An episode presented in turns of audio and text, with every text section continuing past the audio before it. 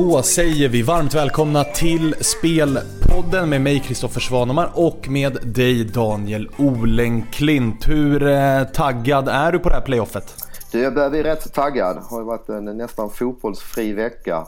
Så det ska bli kul att se lite fotboll för det första. Och sen är det klart att vi vill ha vårt Sverige till ett VM men eh, Ja, jag är skeptisk själv. Jag tror att Italien eh, ska vara... Jag tycker att Italien med all rätta ska vara storfavoriter här. Vi kommer väl in på, på den matchanalysen snart. Mm, vi ska göra det. Först ska vi göra som vanligt att vi summerar förra veckans eh, spel och eh, det är så att vi gör det väldigt bra nu. Ja, det är medvind. Det är storm i ryggen. Vi hade väl sju av åtta spel. Jag fick in tre av tre och du fick in eh, fyra av fem. Ja, det stämmer. Framförallt glädjande och märkligt med eh, det här eh, Sampdoria-Genoa-derbyt. Eh, där Sampdoria, vi tog dem, jag tog dem i podden till runt 2,70 men innan matchstart kunde man faktiskt få dem till tre gånger pengarna. Ja, och det är faktiskt andra veckan i rad vi har eh, trott på Sampdoria. Vi trodde ju på de båda två mot Kiev veckan innan och samma sak där. Det är ju någon på marknaden som har en annan uppfattning om Sampdoria. Så även den veckan gick upp en 20-25 punkter. Så att, eh, nej, det har varit väldigt bra odds på Sampdoria hela veckan tycker vi. Men extra bra då matchdag för de som inte har spelat i tid. Mm, vi tackade och tog emot. Vi hoppas att den här medvinden fortsätter när vi nu går in i den här eh, playoff-långhelgen får vi väl ändå säga att det är. Och vi börjar väl direkt med det hetaste. Sverige mot Italien, Friends Arena utsålt. Ett svenskt lag som har allt att vinna, ett italienskt lag som har allt att förlora. Hur eh, analyserar du det här första mötet? Ja, det kan man ju säga att de har italienarna. Samtidigt tycker jag ju att Italien här eh, historiskt sett har alltid levererat när de har varit under press. Vi har sett det i väldigt många mästerskap när det har varit dåliga förberedelser, när det har varit dåliga vibbar innan. Ja, då har det kommit en väldigt stark prestation. Och jag tror att vi är i det skedet även här. Italien har bara missat VM en gång. Det finns inte på kartan att de ska åka ut mot lilla Sverige. De eh, kommer att vara fullmotiverade här och jag tycker ändå att laget ser eh, balanserat och bra ut. Vi har Chiellini, Bonucci, Barzagli där bak. De är tillbaka. Vi har en Buffon som ju definitivt kommer att pusha det här laget. Han vill ju spela VM som blir det, det sista han gör. Det är inte många säsonger kvar i Buffons kropp. Eh, på kanterna, Darmian, ja, det är väl inte jättesexigt kanske men jag gillar verkligen Kandreva till höger. Centralt ser det bra ut. Parolo och Rossi de städar på mitten. Verratti kommer att lägga fram passningarna. Och sen har vi Immobile i storform. Och sen är det väl egentligen bara en position vi inte är säkra på. Det är ju den som ska spela bredvid Immobile. Ja precis, mycket talade ju för att det var den på nyttfödde får vi väl ändå säga Simone Satsa som har gjort det bra i Valencia och öser in mål. Han har ju dock eh, dragit på sig lite skadebekymmer och missar den här matchen. Eh, och då är ju frågan, blir det Belotti och ett mer rakt anfall? Eller blir det Insigne och ett lite mer 3-5-1-1 där Insigne kommer ha en liten fri roll bakom Immobile och vara med och hjälpa Verratti att servera bollar. Eh, jag hoppas att det blir Insigne om man säger så. Ehm, det vore märkligt i mina ögon att bänka den spelare som kanske är den bästa offensiva spelaren som finns i den italienska truppen. Ehm, och Belotti då som dessutom han kom precis tillbaka från skada. Gjort två matcher inför det här och har väl inte riktigt sett eh, glödhet ut de två matcherna. Så att vi får se vem det blir. Ehm, oavsett vad så är det ju två klassspelare. Ja men precis. Blir det Belotti så blir det ju ett, ett rakare 3-5-2 med två två forwards där framme som kommer att ligga ganska, ganska nära varandra. Men som du säger, spelar Insigne så kanske han kryper lite bakom Immobile och blir lite länkspelare där. Så att, eh, vi får se vad de väljer, i Italien. Mm, Sverige då, där har vi också lite förändringar att eh, rapportera. Mikael Lustig är ju avstängd. Den högerbacksplatsen tar ju Emil Kraft. Sen har vi ju Granqvist, Lindelöf i mittlåset, eh, Augustinsson till vänster. Höger på mittfältet har vi eh, Viktor Claesson. Centralt så petas Jakob Johansson och istället spelar Sebbe Larsson och Albin Ekdal. Eh, till vänster Emil Forsberg givetvis och så på topp har vi Toivonen och Berg. Vad säger du om den svenska elvan? Den är väl helt okej. Okay. Vi har ju känt till ett längre tag att detta är ju ingen eh, vi har ingen gyllene generation. Det är inga spelare som dominerar, eller få spelare som dominerar i de europeiska toppklubbarna. Det är ju egentligen bara Forsberg som håller riktigt hög nivå i en stor liga. Eh, men vi vet vad vi får. Vi får ett hårt arbetande kollektiv.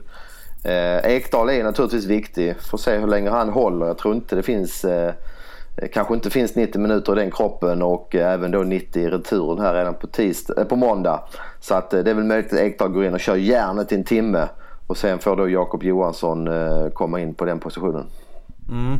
Det man är lite orolig för det är den svenska högerkanten, tycker jag. Den är relativt orutinerad på den här nivån med Emil Kraft och Viktor Claesson. Om nu Italien väljer att starta med Lorenzo Insigne så brukar ju han gilla att krypa ut lite till vänster och kommer alltså ställas mot eh, Kraft och Claesson. Eh, där kan man ju skaffa sig ett, ett ganska rejält eh, övertag med Darmian som vi vet är löpstark och kommer, kommer dra upp sår på den kanten och Insigne som hittar ytorna och kan göra det ganska jobbigt för kraft. Så att på så sätt, med svenska ögon, så får ju hellre Belotti och, och Immobile starta. För i mitten har vi ändå Granqvist och, och Lindelöf som är mer rutinerade i de här sammanhangen. Ja, det kan ha en poäng även om Lindelöf då kommer med ett stukat självförtroende. Han har ju inte ens varit med i truppen här nu på slutet i Man United så att äh, det är upp till bevis för Lindelöf. Jag vill även skjuta in kort att planen här på Friends har ju sett markant bättre ut de senaste veckorna. Eh, det har ju varit, eh, det kanske du vet bättre än mig, men det har ju varit minst en planomläggning den senaste tiden och det har ju varit ett bättre underlag vilket ju AIK-spelarna också har hyllat och eh, så att matchen kommer ju avgöras under schyssta förhållanden. Friends-mattan har ju varit ganska tveksam tidigare under året. Mm, den brukar steppas upp när det vankas landskamper om inte annat. Eh, spelmässigt då Daniel, hur tänker du där? Ja, jag gillade ju Italien när oddsen kom. Eh, jag tog något litet spel här själv till Italien Drawn och Bet 1,75. Vad kan det ha varit? En 10 dagar sedan ungefär. Men det har ju stadigt gått neråt. Marknaden gillar Italien här och gått ner ännu mer här nu på förmiddagen idag fredag. Så vi får inte mer än 1,55 på den drone och betten idag vilket gör att jag avstår spel. Men eh, ja, jag är ledsen alla svenskar. Min, min magkänsla säger att Italien kommer att lösa det här över två matcher. Men inga speltips idag med tanke på att Italien har gått ner väldigt mycket. Mm. Själv så är jag ju två spel som jag framförallt funderar på. Eh, och analysen är att jag tror att båda lagen kommer vara rätt försiktiga. Eh, jag tror att båda lagen kommer prioritera defensiven väldigt hårt i det här första mötet. Eh, det gäller att, det, att, eh, för båda lagen att det lever ordentligt när man kommer till San Siro på måndag.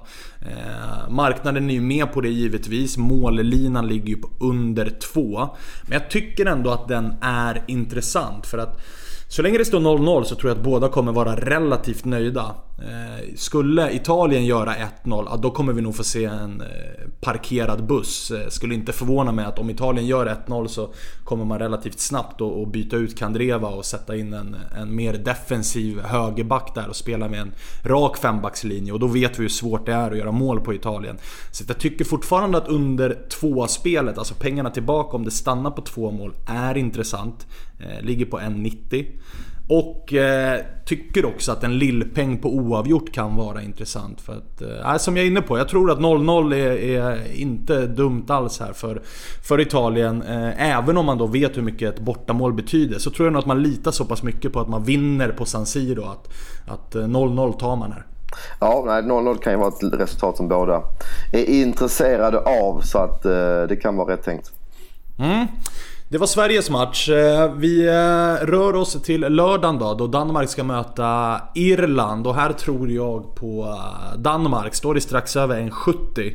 Och Daniel, du har ju varit på plats på Parken och sett Danmark spela. Du gillar dem också? Ja, jag såg dem mot Polen hemma och det blev väl 4-0 till slut. Det var verkligen en imponerande prestation. Har ju en väldigt spännande tränare i sådana här matcher tycker jag. Åge Hareide. Det finns väl få tränare i Skandinavien som kan motivera ett lag för enskilda matcher.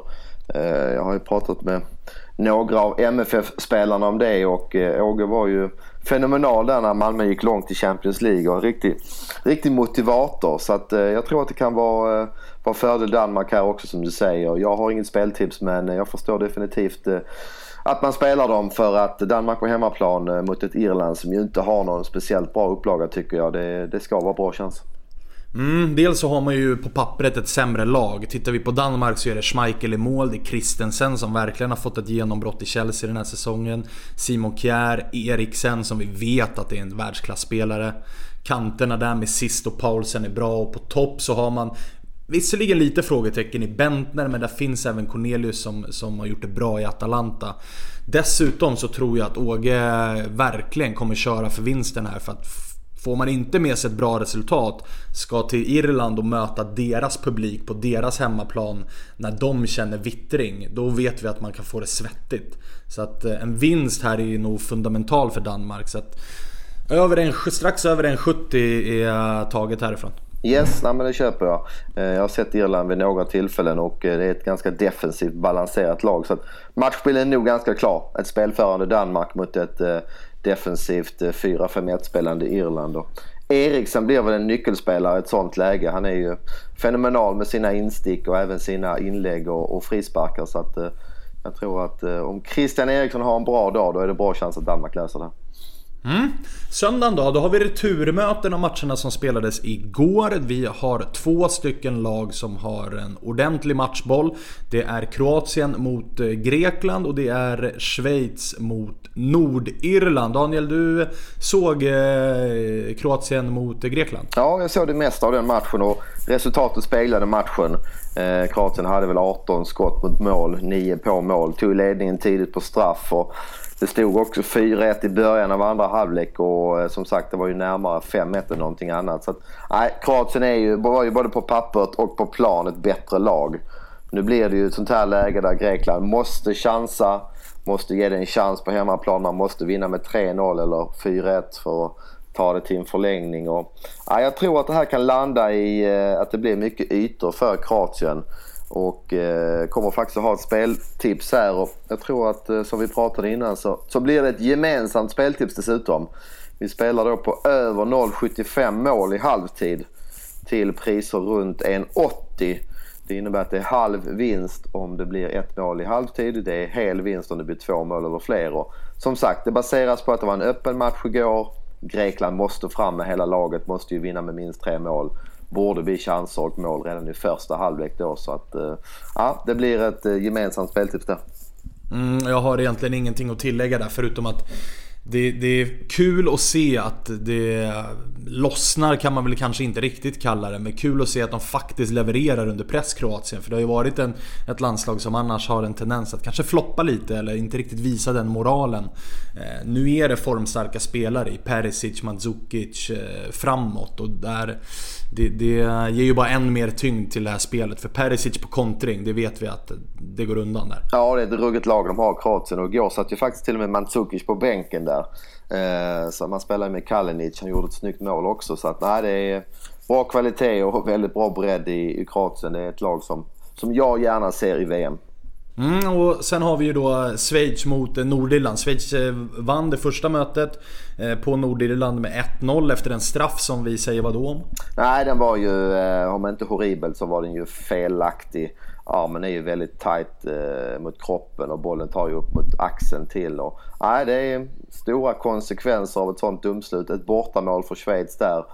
Nu måste Nordirland vända på bortaplan och de har ju inte riktigt det spelarmaterialet att åka till Schweiz och vinna. Så att, eh, nej, det är mycket som talar för att eh, Schweiz och Kroatien eh, kommer att spela VM. Mm, och vi hoppas ju såklart nu också att Sverige även löser den biljetten. Även om betting handlar om att spela med, mer med hjärnan än med hjärtat. Eller hur Daniel? Ja, så är det. Jag, som sagt, jag, jag fortsätter bäsa. Jag, jag tror att Italien löser det här ganska enkelt. Jag, jag får väl skäll här nu på Twitter, men jag är, jag är ledsen. Jag tror att det här blir väldigt tufft för Sverige. men hjärtat hoppas ändå att Sverige ja, löser Ja, men det är klart att man vill, eh, vill ha en svensk sommar med ett svenskt landslag. Det, det är klart att vi vill det. Mm, så det är lite win-win position på dig Ja, eller lose-lose. Ja, exakt. Eh, det var allt vi hade att bjuda på för den här gången och två saker ska jag säga nu innan vi avslutar. Och det är dels att ni som befinner er i eh, Stockholmsområdet på måndag får gärna komma till Birka Sportbar där vi visar eh, returmötet. Det kommer bjudas på käk, det bjuds på bowling, det bjuds på biljard och Fifa och hela rubbet. Så det blir ett skönt häng. Vi drar igång redan vid 18.00 och sen så kör vi på hela vägen till slutvisslan. Så dit är ni varmt välkomna. Sen ska vi också såklart pusha för våran sponsor F-sport som eh, under den här helgen har en Fars dag-kampanj. Det är ju Fars dag här på söndag som ni vet. Så att det de har är att eh, bjud in eh, farsan till F-sport så får både du och farsan 15 euro vardera i fribiljetter att spela för. Så att, eh, och dessutom så dubblar de då alla pappas vinster i Italien-Sverige nu på måndag. Så att det är ett schysst erbjudande. Så in och regga er där. Använd annars eh, eh, koden SPELPODDEN. Den rullar hela tiden. Så där har man också 15 euro i fribiljetter. Så in där, gör era lag inför playoffet och så hörs vi igen på fredag nästa vecka.